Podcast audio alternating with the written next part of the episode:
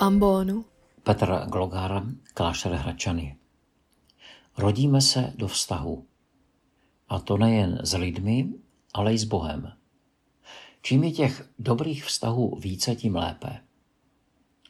Moderní věda, neurověda a výzkum nám říkají, že na vývoj našeho mozku a jeho plasticitu mají významný vliv vztahy, ve kterých žijeme.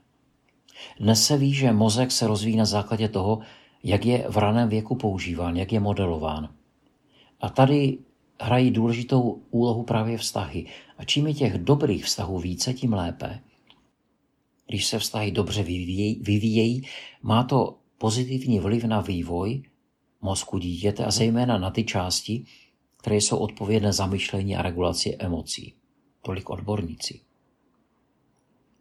My samozřejmě potřebujeme pocítit svoji hodnotu. Jsme šťastní, že jsme pro druhé důležití, že, ale že svět se také netočí jen kolem nás.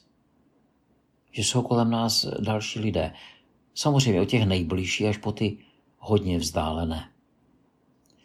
Od rodičů, sourozenců, širší rodiny, přátele, přátel, až po kamarády, spolupracovníky lidi z vedlejší ulice, možná města, země. Čím rozsáhlejší síť vztahu, tím lépe.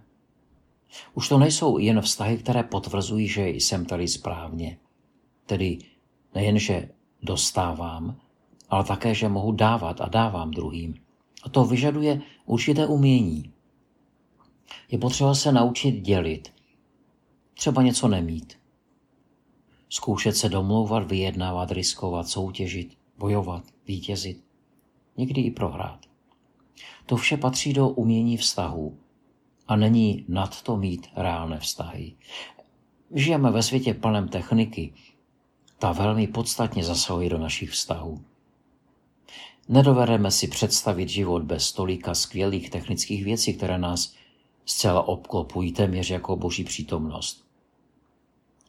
Na druhou stranu, čím více díváme na svůj mobil, tak je pravděpodobné, že zatím méně budeme dívat na druhé. A že vzniká jakási iluze, že v životě vše funguje snadno a rychle, vše jaksi na dosah, instantní, jednorázové, že stačí jen umět namíchat ten správný koktejl a vše bude fungovat. Víme, že to tak úplně není. Manfred Spitzer říká, že když hrajete počítačové hry dvě nebo tři hodiny denně, je to hodně. Ale je to pro vás v určitém směru dobré, říká. Zlepšujete si tím svoje reflexy a jistý druh koordinace. Pokud ale hrajete trochu déle, maj, má hraní negativní účinky. Nezbývá vám čas na četbu knih, nechodíte do kina nebo divadla, nebavíte se s přáteli, necvičíte, nechodíte do přírody a nakonec obědváte někde sami a společníkem je vám blikající monitor. Nejlepší prostředím pro zdravý život člověka je být ve společnosti druhých lidí. My víme, že můžeme a snad musíme být někdy sami. Ale něco jiného je být sám se sebou, něco jiného je být osamocen.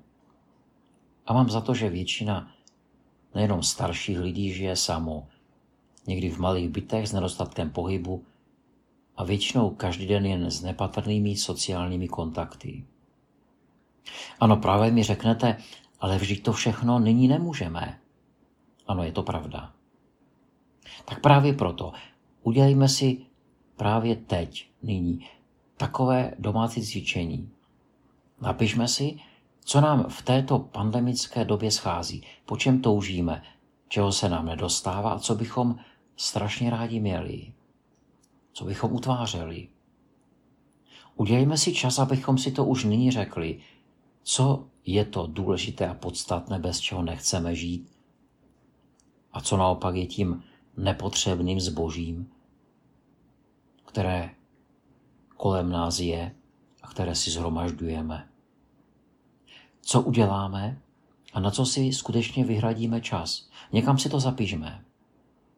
Abychom, až se to stane, a věříme, že to dřív nebo později nastane, tak abychom se do toho mohli naplno pustit. Jestli tedy, tedy mnohotvárnost lidských vztahů má vliv na naše myšlení a udržuje nás v dobré kondici, což teprve můžeme říct o vztahu k nejvyššímu. O vztahu, který ovlivňuje naše myšlení, vztahu, který mnohé z nás utváří, inspiruje a proměňuje a je zdrojem naděje. Jak říká kniha kazatel, lépe dvěma než jednomu, upadne-li jeden, druhý jej zvedne, ale niť trojitá se teprve nepřetrhne. Podcast u Ambonu pro vás připravuje Fortna. Každé pondělí a pátek na Fortna EU a na Spotify.